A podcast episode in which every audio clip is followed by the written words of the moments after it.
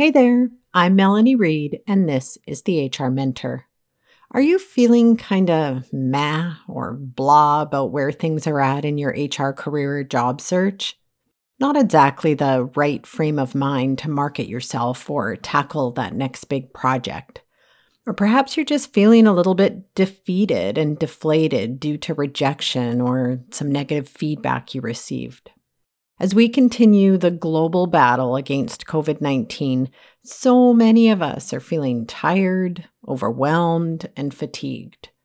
And honestly, one little bit of bad news is probably going to be enough to send many of us into a bit of a spiral.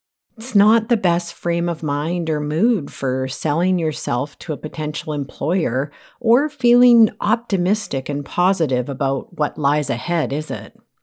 Well, today I want to help you flip the script a little and share a few confidence boosters that can help you at any point in your career journey. Because confidence in your abilities, your decisions, and what you have to offer a potential employer or your team are so essential to how you show up and the results that you get. Plus, a little confidence can go a really long way in helping you embrace the badass HR star that you are. So let's get started. Welcome to the HR Mentor Podcast, the podcast for emerging HR practitioners to get practical advice, tools, and strategies to build credibility, confidence, and ultimately a fulfilling HR career. When I look back at my over 20 year HR career, my path was anything but straight and well defined. And I think this is the same for a lot of people. Most careers have ups and downs and twists and turns along the way. You might apply for jobs you don't get. You may have opportunities in front of you that you didn't expect. You may have tough choices to make, and sometimes the rug pulled out from under you. Those are the absolute worst. And while we can't control what is happening outside, we can take care of what's going on inside of us or within us. And sometimes this means we need to take some specific action to give ourselves a little confidence boost to help us keep moving forward. Today, I want to share five strategies that will help you boost your career confidence and get you feeling a little bit better about where you're headed and how you're going to get there. My five recommendations are to number one, take an inventory of your strengths and accomplishments. Number two, ask for recommendations or referrals from people you trust. Number three, dress for what you desire. Number four, do a little pampering for yourself or treat yourself. And number five, do something nice for someone else. I'm going to break down a few suggestions under each of those and share a couple of resources that can help you. So, number one, taking an inventory of your strengths and accomplishments. Knowing your strengths and, and looking back on what you've already achieved is not just a necessary exercise to help you prepare to market yourself to potential employers, but it can be a huge step in providing you with clarity on your career direction and your job search. The not so obvious benefits to this exercise is that it can really make you feel great about yourself. So often, when we think about our next career move or we start looking at jobs to apply for, we get discouraged because we focus on the parts of roles we don't have experience to support or the listed requirements we can't tick off the list.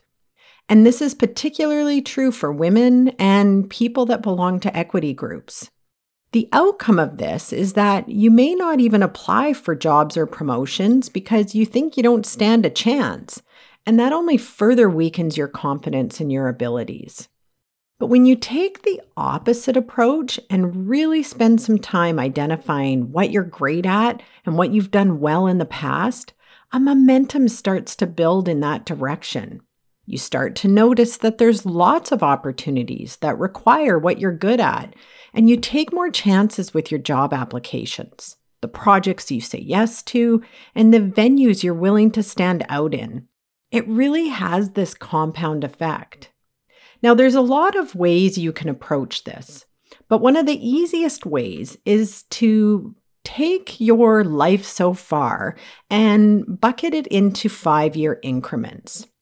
You can grab a piece of paper and on one side of the paper, list those five year increments. Or if you're more of the techie type, you can make a table or a spreadsheet on your computer to do this. But what I want you to do is go back to the very beginning of your life. Yes, the very beginning. And in each of these five years, list out the key things you learned or developed the ability to do. For example, if you go back to when you were in the 16 to 20 year range, you may list learning to drive a car or a motorcycle, learning to hold down a part time job, learning to live on your own, buy groceries, manage a budget. Perhaps during this time you developed presentation or leadership skills. Maybe this was through a service club or a sports team, or part time employment or school. Whatever it is you see as knowledge, skills, and abilities you required, I want you to write them down. Then I want you to list at least three accomplishments for each of those five year time periods. You can have more than three, but no less than three. And it's up to you what you define as an accomplishment. It doesn't have to be something huge like an award or public recognition. So if I look at this same time period I mentioned above, ages 16 to 20, I might put down as three accomplishments graduating from high school, receiving an entrance scholarship to a university I wanted to attend, and figuring out which undergraduate degree I wanted to pursue. That wasn't exactly a clearly defined path for me. I had to figure it out. And it was a huge accomplishment because once I did, I was on a set path and I did feel confident in what I was studying. Now, once you have some notes down for each of these time periods, I want you to look back at the list of accomplishments and learnings and see if any strengths surface for you or there's any themes related to strengths. For example, you might write down leadership or persistence, or perhaps something more tangible like strong computer skills or communication skills. Whatever rises to the surface for you that you can link to strengths you might have. I want you to do this until you come to your current age and put down as much detail as you possibly can. Once you're done, take a highlighter and highlight your strength words or phrases and all of your accomplishments. Then you can take these and write them down on a separate piece of paper. You could use a colorful post it or make a Canva image with all of them listed. Be creative if you feel like it, and it doesn't really matter how you capture them, just that you do it. Then I want you to keep this nearby for the days or moments when you start to doubt what you have to offer an employer or your team. You can also use this information in a very practical sense and update your resume and your cover letter using the strengths and accomplishments that you've identified. This may also help you determine what your next career move is. Focusing on what you're good at and the amazing things you've accomplished is so important to building a meaningful career, and it allows you to make a positive impact regardless of where you work.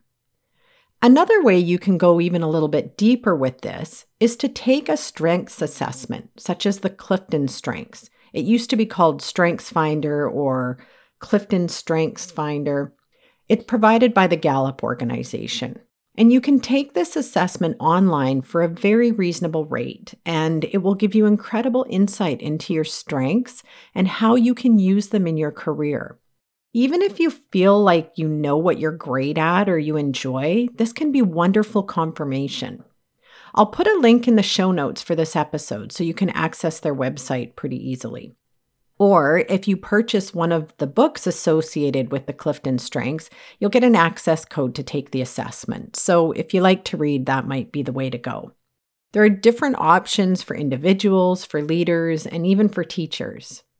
So, I encourage you to take a bit of time and really uncover what your strengths are and make a big deal about showcasing them somewhere where you're going to see them. So, let's talk about a few other things you can do to boost your career confidence beyond identifying strengths and accomplishments. My second suggestion is to ask for recommendations, referrals, or references from someone you trust. Now, it might sound a bit contrary because there's a risk of someone saying no to you, but that's why I specify ask someone you trust. Start this exercise by making a list of people you've worked for that were or are happy with your work. Coworkers you get along well with, professors you built solid relationships with, coaches who supported you, teammates on sports teams or in community groups, group projects that you studied in class or you undertook in your workplace. Make a really solid list of all the people you've had interactions with at work, school, or in the community that you believe might be willing to put their positive perspective into words. Now, I think the perfect place for these recommendations, once you've collected them, is on LinkedIn. But you could also just keep their feedback in an electronic scrapbook or paper file to review when you need a bit of a boost or collateral you can use during an interview process. For example, a common interview question is What would your former supervisor or boss say are your strengths? Bam! Now you have a quote that you can use without all the uncomfortable ums and ahs. Or you could give an example of how you handled a difficult interaction with a client or customer, which is also a common interview question, and follow it up with a quote from your former coworker who said that you were always so great at staying calm and not getting flustered when other people were upset. Now, when you make the ask for a recommendation or referral or a reference, be specific about what you're looking for. For example, let's say you identified one of your strengths as communication, and the roles you're looking for require that, which is so true for HR roles. When you ask your former coworker or leaders if they can write you a short recommendation, make sure that you let them know that you would love it if they could focus on your communication and relationship skills. As somebody that is often asked to write recommendations or be a reference, I always find it super helpful to have some clarity on what the person's looking for or the type of role that they're applying for. Now, I do recommend that even if you keep most of these to yourself or use them in the interview process, I do recommend that you get a few of them on LinkedIn because potential employers will look at your LinkedIn profile. I know this because I've done it when I'm sourcing candidates for clients or colleagues. And especially if you're seeking new opportunities and actively applying for roles, you definitely want to have a strong LinkedIn profile. But even if you aren't, this is where recruiters will come when they're looking for candidates for their clients. So even if you aren't actively searching for a new role, they may find you and having a few solid recommendations on your profile is going to make you stand out. Now, just briefly before we move on, I mentioned referrals as well. Referrals can be another booster if you're looking to learn more about HR roles or perhaps a role different than yours, and you're struggling to set up informational interviews or make connections. If you already have people in your network who are working in the HR field, or you know people through associations or networking groups, maybe ask them for possible names of people you can connect with. It doesn't mean that you have to conduct an informational interview with all of them, but just adding a few more relevant contacts to your network can be a boost to your confidence. And it can come in handy down the road. Building a professional network is a critical aspect of a successful HR career. So, these reach outs and requests for recommendations, referrals, and references is a healthy part of building your career. And even if you're shy and it makes you nervous, you may not believe this about me, but that is me. It will get easier the more you do it. And that in itself will boost your confidence, both in the short term and over time. If you need proof of this, listen to part one of my interview with Dean Lempers. Dean was a former student of mine, and in our conversation, he shares how he was very shy and how he overcame his fear of networking, which, I might add, ultimately led him to his first HR role. It's very inspiring. Okay, so my second suggestion for boosting your confidence is to gather recommendations, referrals, or references, either to keep in your back pocket to remind you of the good work and contributions you make, or to lift up your LinkedIn profile or expand your network. Or if you're feeling better, do all three. Okay, my third recommendation for boosting your confidence is to dress for what you desire. I don't know about you, but since the pandemic began, my quote unquote work outfits have severely deteriorated because I'm working from home. Comfort has truly been the name of the game, and there's nothing wrong with that. But wearing sweats, yoga clothes, and pajamas doesn't exactly make me feel the most confident. Whenever I teach my classes or I have meetings where the camera's on, I put work clothes on because it does make me feel more professional and more aligned with what I'm doing. There is a lot of research around the feelings generated by our outward appearance and what we wear. So the next time you feel yourself in a bit of a slump, head to the back of your closet and put on something a little more professional, a little more dressed up, and even if you have nowhere to go, wear it anyway. I know we're meant to be staying close to home right now, at least in our province of BC, and we can't go to restaurants for the next few weeks. But you could still put on a nicer top and pants to go to the grocery store or even to just take a casual stroll in the park. I promise getting out of your comfy clothes alone for a few hours a day will automatically boost your confidence in yourself. My fourth suggestion is to take a bit of time to pamper or treat yourself to something nice. It doesn't have to be an expensive pampering or self care, but if you've put off maybe getting your hair cut or colored because, hey, you aren't going anywhere anyway, maybe it's time to get that done. I know I always feel better after a great haircut or some fresh highlights in my hair. You could also treat yourself to a massage or or for our male listeners, you might want to get a shave at the barber shop, complete with hot towels and a head or neck massage. Whatever makes you feel physically good, but is something that you maybe don't do often and is a bit of a treat for you, indulge. If you want to try something a little different, if you haven't before, try floating. It's a really cool experience that can be soothing, relaxing, and it's great for both your body and your mind. Or for those of you that aren't big on being touched by other people, and I know there's some of you out there, maybe pamper yourself with a fancy dinner ordered in, or your favorite bottle of wine, or do both. The important thing is to find something that makes you feel special and taken care of. When we nurture ourselves and we take care of our physical appearance and the way we feel internally, it helps us feel more confident in our abilities. And yes, it is okay to do this for yourself. All right, my fifth and final suggestion for boosting your confidence is to do something nice and helpful for someone else. When we experience a dip in our self confidence, it's often associated with feeling like we have nothing to offer anyone else. And the quickest way to shift this is to show ourselves what we do offer by giving it away to someone else. Go back to your list of strengths and see if there is something there that other people can benefit from.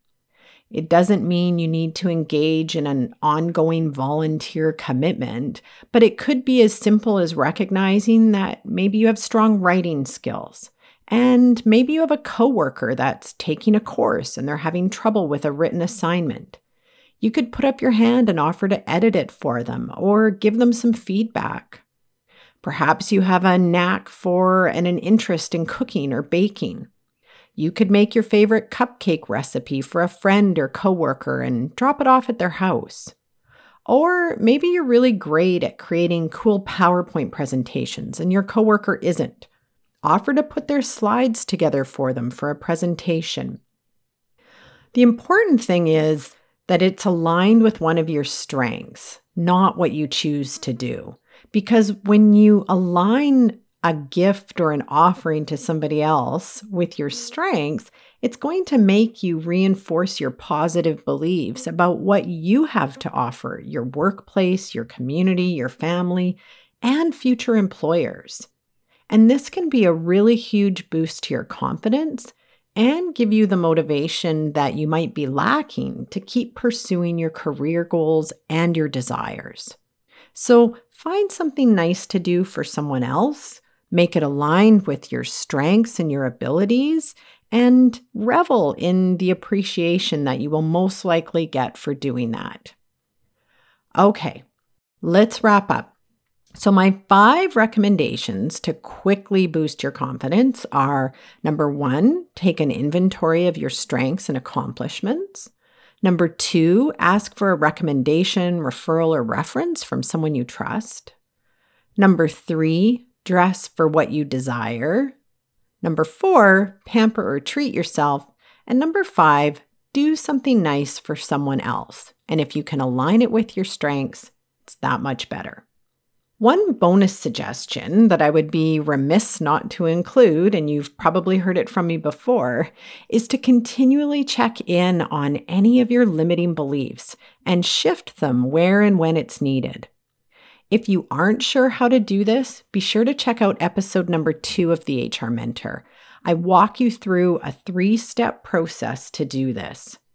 You can listen wherever you hear the HR Mentor, or you can go to my website at www.unicorngroup.ca forward slash episode dash two. There's even a handy worksheet to help you, as well as some show notes that will guide you through the process. Of course, you can check out the show notes for this episode in the same place, as well as find a link to the Clifton Strengths Assessment website. I really hope that even if you're having a bad day, a bad week, or feeling a little down on yourself, that engaging in some of these suggestions is going to give you the boost that you need. As always, I really appreciate you being here. Thank you so much for listening and for being a part of the HR Mentor community. If you have any feedback, I would love to hear from you. You can leave a rating and a recommendation on Apple Podcasts, Podbean, or on my LinkedIn page. See what I did there? All right. Have a wonderful day, a great week. Take care of yourself and each other. Bye for now.